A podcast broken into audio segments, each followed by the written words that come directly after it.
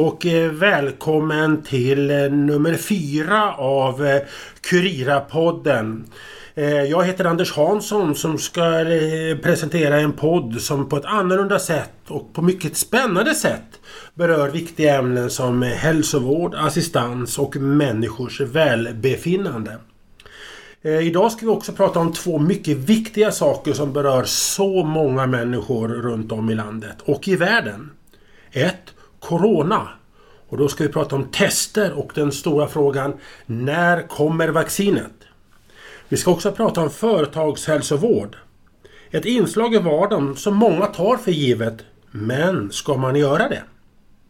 Gäst i programmet är Filip Lind, affärsområdeschef för Medical som är en del av koncernen Kryra Group. Eh, välkommen Filip! Tack så hemskt mycket. Allting bra? Det är bara bra med mig. Bra. Vi sitter här nu i ett ganska grått Stockholm med lite blått i himlen, eller hur? Va? Det stämmer. Det, det som alla pratar om i Stockholm, det är väl eh, Corona just nu va? Det är ett hett samtalsämne här just nu. Vad är det? Ja, verkligen. Är det oroligt i Stockholm? Är det, känns det på tunnelbanor och kollektivtrafik? Både ja och nej. Um, jag kan, vi, vi är ju rikstäckande och jag kan faktiskt säga att det märks av mera ute i landet än i Stockholm. Oroväckande nog känns det som att i Stockholm har man blivit van vid att leva med Corona och att den här stressen som det var från början i april har lagt sig lite och att man nu kanske inte riktigt tänker lika mycket på Corona längre och faktiskt släpper lite på restriktionerna. Och ute i landet så tänker man att den stora härden är i Stockholm. Exakt, exakt. Det är jättemånga som är väldigt rädda för Stockholm just när man pratar med folk som inte bor i Stockholm. Medan man i, i Stockholm känner så här att här kanske inte finns så mycket Corona längre. Ja. Fast, det, fast så är ju då inte fallet. Nej, nej, jag förstår det. Jag måste bara fråga, för det kommer för alla allra först. Vad gör du Filip Bragarna? Ja, jag är affärsområdeschef på Medical. Och eh, jag jobbar operativt med vår verksamhet. Eh, och det är allt inom hälso och sjukvård är väldigt breda. Eh, vi jobbar med vaccinationer, hälsovård i form av företagshälsovård men även privathälsovård. Eh, vi jobbar med just nu väldigt mycket coronaprovtagning. Eh, vi har fysioterapi. Vi är en av Sveriges absolut största leverantörer av fysioterapi. Vad är fysioterapi? För det är alltså ett annat ord för sjukgymnastik. Mm, mm. Stämmer. Eh, vad heter det? Ni har också väldigt spännande samarbete med doktor.se. Det, det varumärket känner man igen. Men har jag rätt i att det är Medical som gör jobbet lite bakom, eller? Exakt. Vi brukar internt skoja lite om det. Att säga att Medical är de som gör allting som gör ont. Vi är alltså de som sticker när det är vaccinationer. Det är vi som tar själva blodprovet som, som är ute på enheterna eh, och gör själva provtagningarna. Eh, Medan doktor är då den digitala vårdgivaren online som träffar patienterna eh, digitalt och tar hand om dem där. Då. Det är en ganska otacksam roll va? Verkligen. Det är, verkligen. Det är, inte så, man, det är svårt att bli populär när man står med nålen i handen. Och det är inte, är inte heller ni som får ge de goda eh, beskeden att du är frisk och kan leva ett bra liv. Det är inte du heller. Nej, exakt. Vi får bara göra det, ja. det tunga jobbet. Eller man ska kalla. Livet är orättvist ibland, eller hur? Jag förstår det.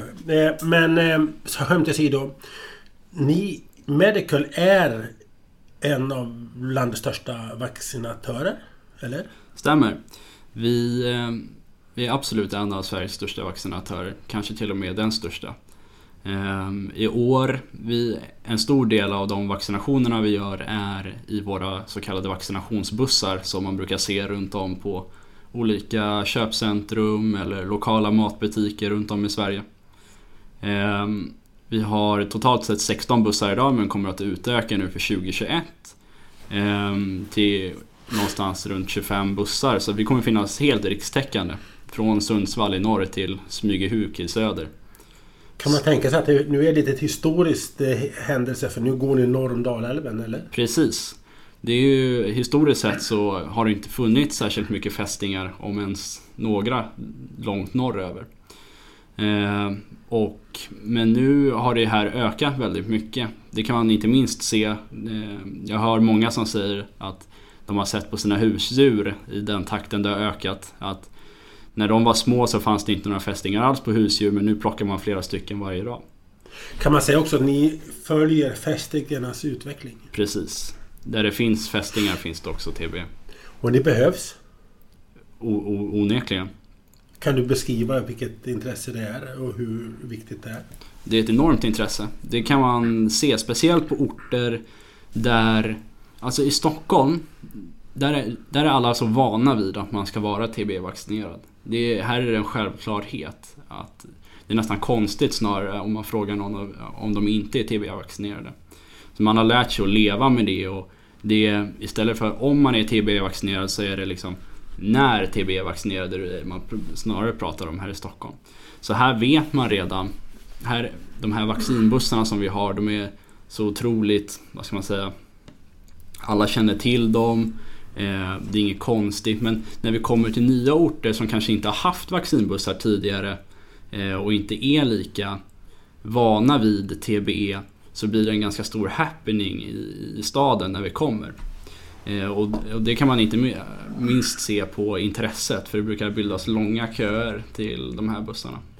Du, jag ska erkänna en liten avslöjad en hemlighet som jag inte mm. pratar... Det är bara sjuksköterskan som vet om det. Att jag tycker det är jättejobbigt att få spruta och, och så vidare. Mm. Är det jobbigt Filip att få spruta? Det är väldigt många som tycker att det är jobbigt. Ehm, för att vara en av cheferna på Sveriges största vaccinatör så kan jag faktiskt erkänna att jag själv inte tycker att det är jätteroligt att få en spruta. Så du och jag är för samma sak. Men är det då... Du, alltså du, du, du, du jobbar med någonting som du tycker själv är jobbigt? Om jag förstår Ja. Och när jag pratar med våran personal så har jag förstått att det är inte helt ovanligt bland sjuksköterskor heller att man är orolig för när man ska ta en spruta. Inte för att man är rädd för några typer av konsekvenser, biverkningar och så. Utan det är snarare bara att man inte har kontrollen över när någon annan ska sticka en, en nål. Och jag känner att det är någonting som man sprutar in i sin kropp. Mm. Alltså jag tror inte egentligen att de flesta är oroliga för det man sprutar in. Utan jag tror snarare att det är själva sticket, att en nål ska åka in i, ja, jag i muskeln. Lite, jag är det nog också som sprutar in. Men kan jag, jag är inte allt för våga tipsa att varken du eller jag Filip tänker bli narkomana direkt. Eller vi har inte de planerna. Nej, det, det har jag inga planer på alls. Ja, det är bra. Tillbaks lite, men gör det ont här vaccinations... Eh, TB-vaccin? Hur, hur pass smärtsamt är det? Nej, det är just det som är grejen. Att, att man är orolig varje gång inför en vaccination. Det är just för att man tror att det ska göra ont. Och Även fast man har gjort det här flera gånger och man är lika nervös inför varje vaccination så inser man ju efteråt att det gjorde inte så ont. Det här är uppskattat och det här räddar liv. Stämmer. Vi... Helt klart, det räddar otroligt många liv. Ehm, TBE ökar hela tiden och det kan man se på de här kartorna som utfärdas också av, av regionerna. Där man eh, ofta färglägger en karta efter vart det finns TB. Om man kollar på en karta för 10 år sedan så är den ju betydligt mindre färglagd då än vad den är nu. Mm. Nu kan man ju se att TB har brett ut sig. Mm. Eh, vi är ju generellt sett väldigt duktiga i Sverige på att vaccinera oss också. Så det är ju klart att fallen för de här hemska TB-historierna som man hör hade ju varit betydligt flera om vi inte hade haft TB-vaccin. Mm, mm. Och eh, vad heter det? Och det här gör ni i Medicals namn vad jag förstår. Stämmer, ja, stämmer. Så vi liksom inte blandar ihop det. Utan... Nej.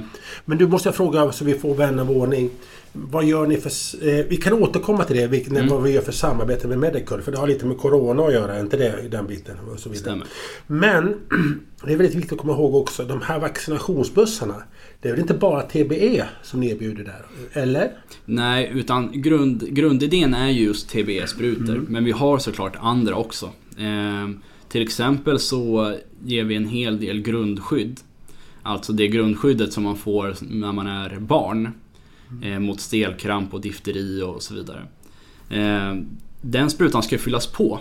Men det är inte så många som gör.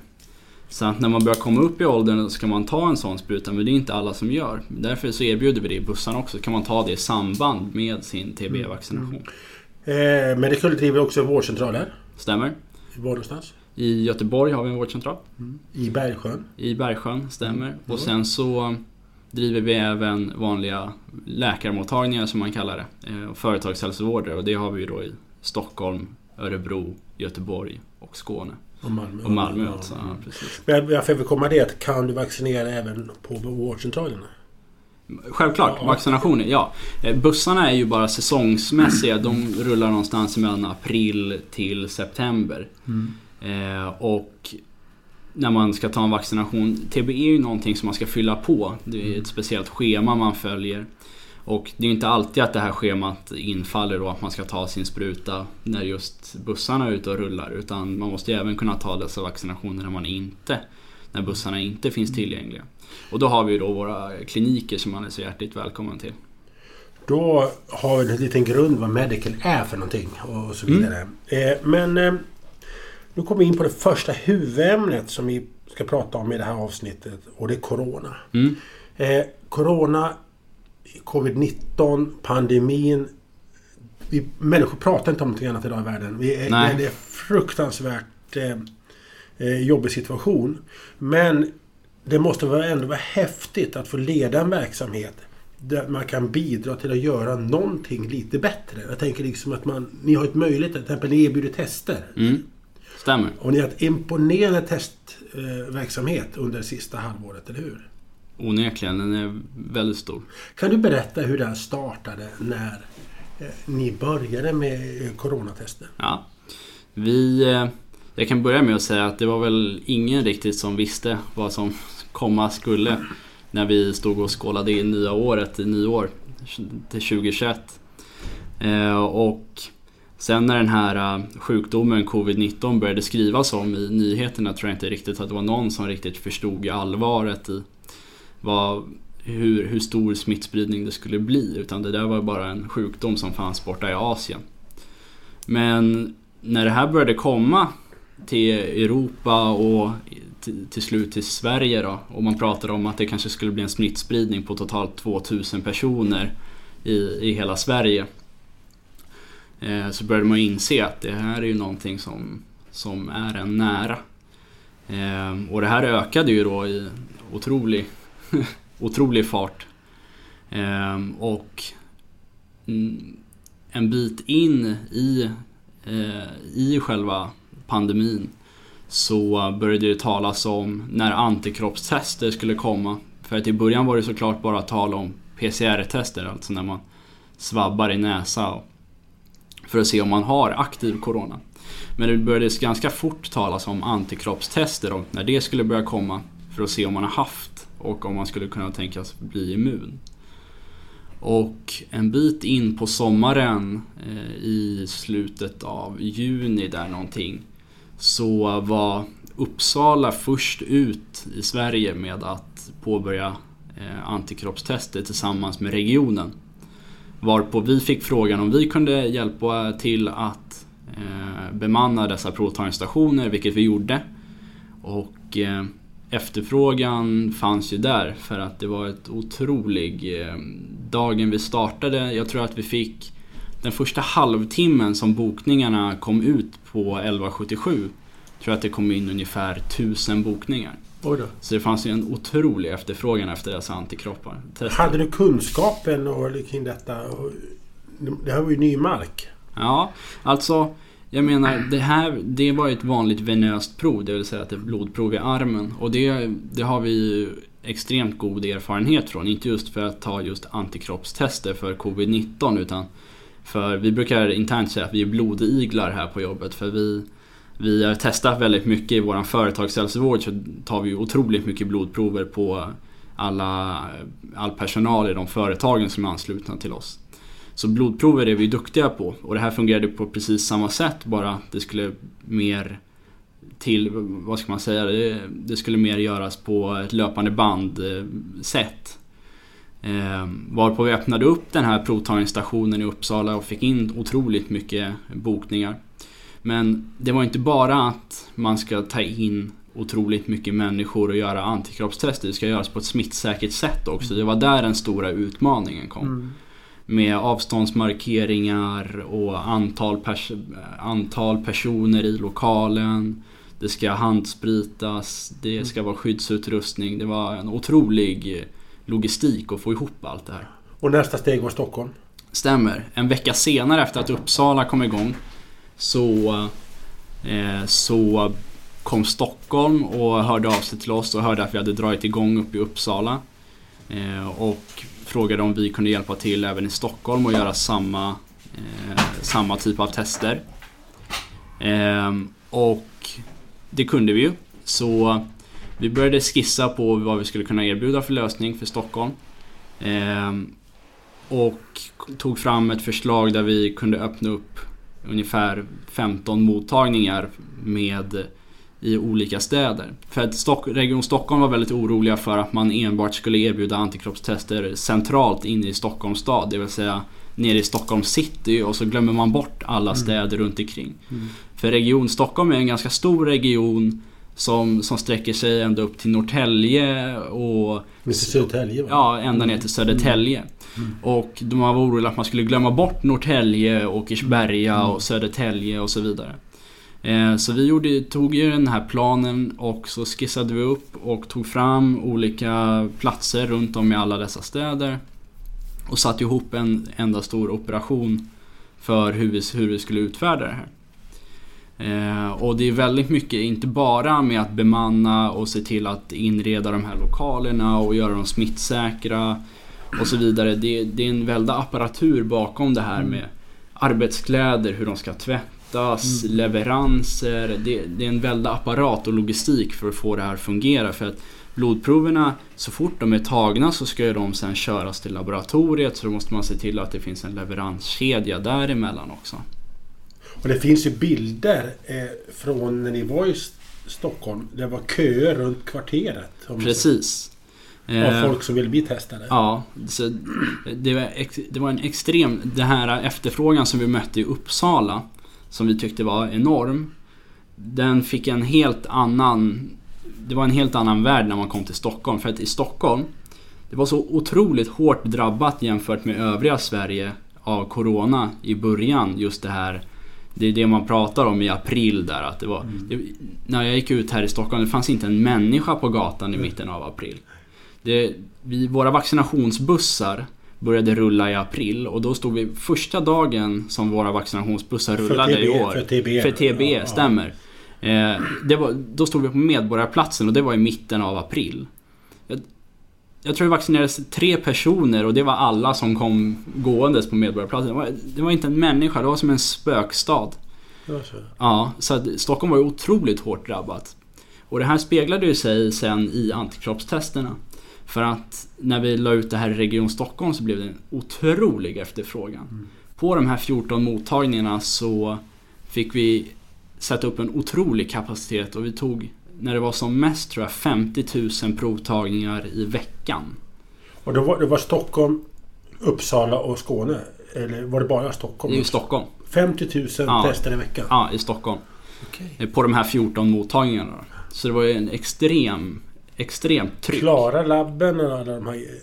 Ja, alltså från början så var det ju så att vi bara skulle använda oss av Karolinska universitetslaboratorium men eftersom att de inte enbart klarade av vår kapacitet så var vi även tvungna att använda oss av andra laboratorium också. Mm.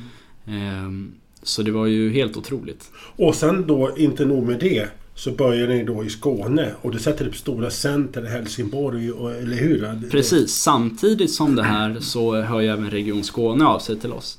Och vill att vi ska öppna upp i Malmö, Helsingborg, Kristianstad och så öppnar vi även upp en ytterligare i Klippan. Ehm, och där var det ju också en, en, en stor efterfrågan till en början men där märkte man ju också av då att Skåne kanske inte har varit lika hårt drabbade som Stockholm för att efterfrågan var inte alls densamma. Jag förstår ju såklart att det inte blir lika många som i Stockholm men procentuellt till befolkningen så var det inte efterfrågan alls lika stor i Skåne som i Stockholm. Och det är ju ganska Intressant. häftigt. Ja, verkligen. Ja.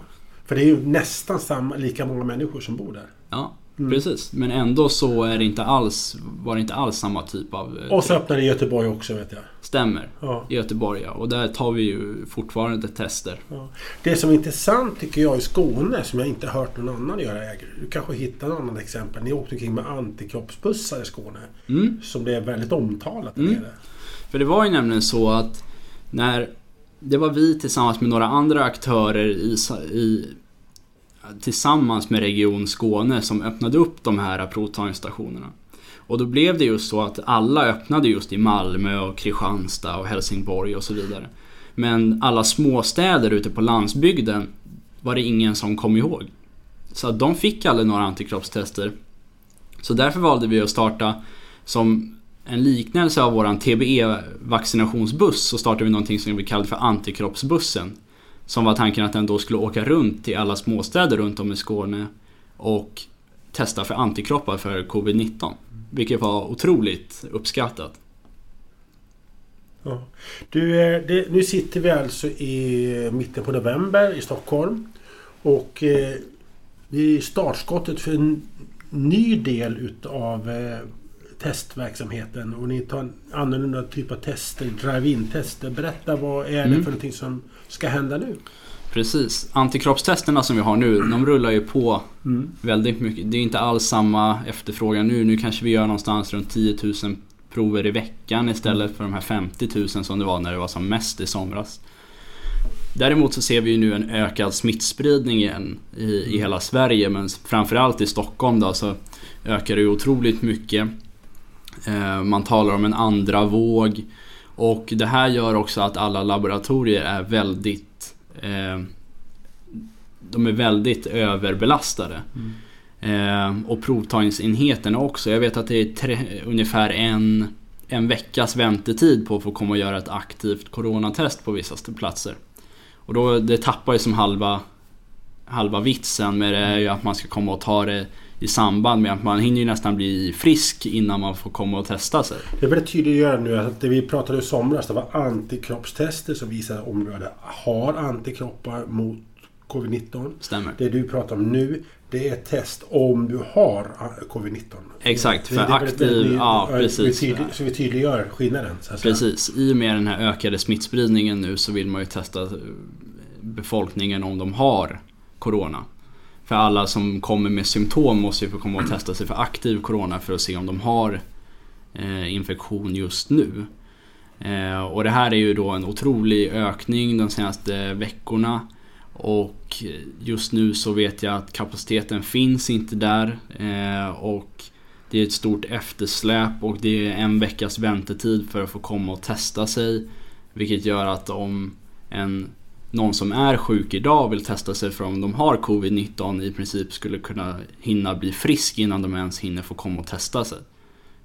Vilket inte alls... Det måste vara frustrerande för dig och din verksamhet och dina kollegor. Helt klart. Det är så här att och då har vi tillsammans nu med regionen så kommer vi att eh, öppna upp eh, drive-in stationer. Det finns ett antal drive-in stationer idag men det är långa väntetider för att få komma dit. Eh, däremot vi har kapaciteten med vårdpersonal och drive-in stationer klara. Så just nu håller vi bara på med ett par kommuner och gör upp vilka platser vi ska stå på. Så så fort vi får grönt ljus därifrån så kommer vi kunna öppna upp flera provtagningsstationer där man då kan komma med bil. Vad jag förstår dig så är det inte själva provtagningen som är problemet utan det är laboratoriedelen. Precis. Det är inte, självklart är ju såklart eh, det är ett problem också med vem som kan ta proverna. Men den absolut största, den största flaskhalsen är just på laboratoriebiten. Mm. Det vill säga vem ska göra själva analysen. Vi, att, att det finns vårdpersonal som kan svabba sjuka människor i näsan för att ta själva provet, det, det finns det. Men den som provet ska skickas någonstans efter det här och någon ska göra själva analysen för att få fram om det är positivt eller negativt. Och det är en flaskhals idag för det finns inte tillräckligt mycket eh, kapacitet för det här. Och eh, jag vet att regioner. Det finns tre stora laboratorier som, som jobbar idag och det är Unilabs, Karolinska och Synlab heter de. Och de här är helt överbelastade av de proverna som regionen hittills har. Och det är utanför Medicals verksamhet vad jag förstår. Precis, ja. precis. Så just... Men ni skulle kunna göra många, många fler tester. Ni skulle kunna göra mycket mer om det hade funnits eh, laboratoriekapacitet. Här. Ja, så är det. Och ni, och ni, känner, väl, känner ni en liten frustration nu att vi är redo. Men på laboratoriet är man inte redo. Hur, är, finns det en frustration inom Medical att man... Mm. Visst är det så. Det, det, känns ju hemskt att vi sitter här och har kapacitet att ta, blod, eller ha, ta mm. PCR-tester men att det inte finns någon som kan analysera dem när det finns en så otrolig efterfrågan. Hur är det i övriga landet? Är ni redo att åka ut i övriga landet och göra liknande tester där? Självklart. Vi skulle kunna stå redo vart som helst i hela Sverige. Vad är problemet? Varför gör ni inte det? Det är laboratoriedelen. Men är det också upphandlingar från andra regioner? Som... Precis. Det, vi jobbar ju på uppdrag av regionen så vi kan inte göra någonting utan att regionen säger att vi vill att ni gör det här. Nu ska inte nämna namn, eh, eh, vad heter det, för, att, för då hamnar vi liksom lite fel. Men finns det skillnad på regioner och regioner, regioner som är mer intresserade att ta hjälp utifrån för att lösa det än andra? Är det liksom lite vart man är i Sverige? Helt klart är det så. Alltså, jag menar Region Stockholm tycker jag har varit väldigt mm. framåt och försökt leta upp eh, leverantörer som kan hjälpa till som kanske normalt sett inte eh, har eh, som normalt sett kanske inte jobbar tillsammans med regionen just för att få hjälp i en sån här svår mm. situation. Mm. Vi, tar de goda, vi stannar vid de goda. Märker ni att det uppskattas utav människor som du möter? Ja, visst är det så. Det är väldigt många som uppskattar. Och ja. vi får väldigt mycket såklart goda eh, goda ord från våra patienter. Och det här är bara början med stor testverksamhet kan jag tänka mig. För pandemin ser inte ut att avta än. Nej, tyvärr så gör den ju inte det. Utan vi får se nu vad som händer. Det var väl kanske väntat nu att det skulle öka efter sommaren nu när vi börjar gå in i lite kallare tider eftersom att virus trivs väldigt mm. bra när det blir kallare klimat. Men vi får se hur länge det kommer att fortsätta. Nu kommer jag att ställa en fråga till dig. Kan du svara på det? Då är du ensam i världen att kunna svara på det. Men det får bli vad du tror. Eh, men den stora frågan är när kommer vaccinet? Har du någon uppfattning ur din horisont att när får vi se ett vaccin? Mm. Alltså, tyvärr kan jag ju inte komma med några klara besked. Eh, jag får, också, jag får också läsa det som sägs i tidningarna. Eh, som det ser ut så lutar det väl mot kanske att vi kan börja vaccinera riskgrupper eh, nu i januari 2021 om vi har tur. Mm. Och att en, en, annan del av befolkningen skulle kunna få det kanske den andra halvan av 2021. Ser du att det här är rimligt? Din kunskap inom branschen? Så alltså, ja. Alltså så länge vi bara får ett vaccin godkänt så att utföra själva vaccinationerna ser jag inte ska vara något problem. Utan det är bara att vi får ett vaccin som ja, men fungerar. Du tror att du tror enligt du läser de facktidskrifterna att i början på, början på 2021 kan det vara ett vaccin man kan få? Ja. Det. Är, är Medical redo att börja vaccinera? Vi skulle vara redo. Helt klart. Vi skulle kunna sätta igång i januari med stor skala och vaccinera hundratusentals människor. Nu vet jag att du är spruträdd, men bortifrån det. det är den biten. Men hur skulle du känna att vaccinera dig med ett nytt vaccin som har tagits fram så fort, så imponerande snabbt egentligen. Att eh, så tänker vi på svininfluensan och du vet allt som har varit kring det. Mm. Skulle du vara orolig för att ta ett vaccin som är godkänt naturligtvis och sådär men vi vet ju inte. Alltså vi, man vet ju inte, alltså vi får ju lita på det som forskare säger om biverkningar och Alltså jag själv, jag själv, så fort jag får ta det kommer jag att ta det. Du, kom, jag kommer du, du däremot, ta det direkt? Jag, jag, kommer att ta det. Däremot så kommer jag såklart inte ta det först av alla eftersom att man i första hand ska prioritera riskgrupper. Självklart, självklart. Eh, men ja, om det fanns en dos för alla så ja, skulle jag gärna ta Ja, teoretiskt sett. Att du, ja. du, du, vi säger så här. Du signalerar här att det ska inte vara någon fara med att ta vaccinet eh, för riskgrupper utan det här ska vara så testat och säkert. Stämmer. Mm. Jag hörde och läste i, i morse faktiskt att eh, det här vaccinet, det var två stycken eh, företag. Ett, eh, ett som var 90% säkert att kunna lösa det här. Mm. Och ett som nu idag går och var 95 mm. var. Men de levereras djupfryst. Exakt. Vad ehm. tänkte du när du hörde det? Jag blev liksom oj. ja, jag läste det här senare vaccinet i alla fall. Ehm, Visst, det levereras djupfryst. Eh, men som jag förstår det så ska det ändå kunna leva i 30 dagar i vanlig kylskåpstemperatur. Mm. Så när vi får det levererat till oss på vaccinenheterna så kommer det finnas, då kommer det stå kylt. Mm. Eh, men, men visst, hos leverantören så kommer det ju vara Har du hört talas om det förut? Ja, men det är inte helt ovanligt. Mm. Även vissa blodprover fryser man faktiskt. Okay, okay. Men det som är intressant är att hur kan man ta fram ett vaccin så snabbt? Ja, det, eh, alltså jag tycker att det är otroligt imponerande såklart att man kan ta fram ett vaccin så här otroligt fort. Men, men å andra sidan så jag kan tänka mig att det har varit otroligt... Otro, man kan ju bara tänka sig hur många människor som har engagerat sig mm. i och lagt allt annat åt sidan. Så att en hel värld har jobbat mot att få fram mm. ett vaccin samtidigt. Så. Men jo, kan det vara så att alla pratar och väntar på att pandemin ska ta över, gå över. Men tror du att vi måste vänta tills vaccinet? Ja, alltså, ja, jag tror att det, det kommer vara svårt att få ett helt slut på det utan ett vaccin.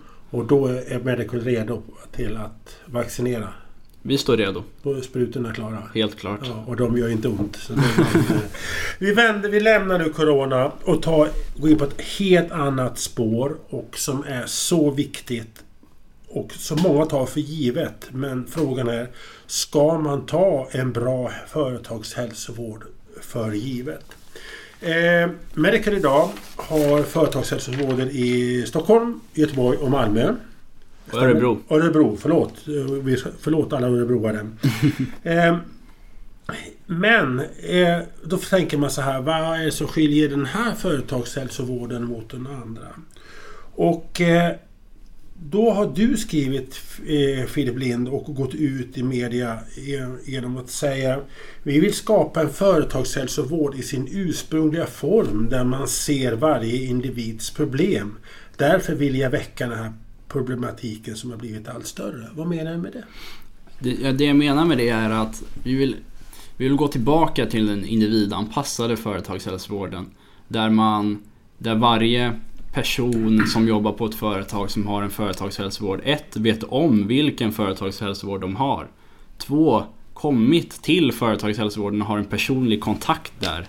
Inte bara så som det kan vara idag att företagshälsovården är någonting som har kontakt med ledningen, HR-ledningen på ett företag som de som jobbar ute på golvet inte har en aning om vilken, vad de har för en företagshälsovård för de har aldrig varit där. Eh, vi ser hellre att, att man på, som anställd på ett företag faktiskt vet att om man blir sjuk, vart kan man vända sig? Man kanske får komma på en årlig hälsokontroll för att se var man, vart man står i sin hälsa. Man vet också att eh, om man råkar ut för psykisk ohälsa så vet man vart man, vart man kan vända sig, vart man kan få stöd.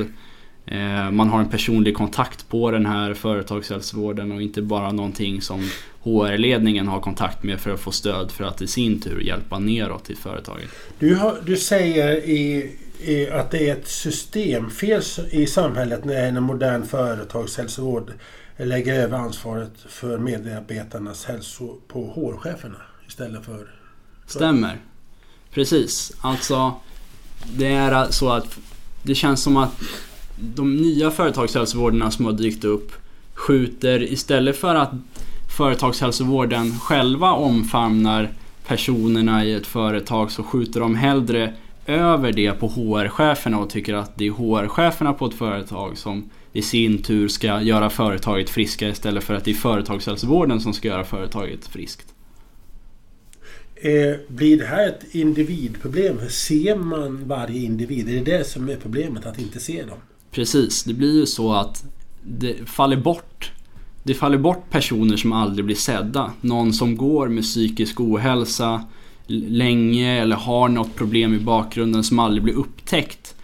Som skulle blivit upptäckt om det var så till exempel att personalen fick gå på en årlig hälsokontroll och träffa en sjuksköterska och en läkare och kolla upp sin hälsa. Istället för att det är så att företagshälsovården är någonting som, som man jobbar med långt upp i företaget och gör olika typer av anpassningar för att den generella arbetsmiljön och hälsan ska bli bättre.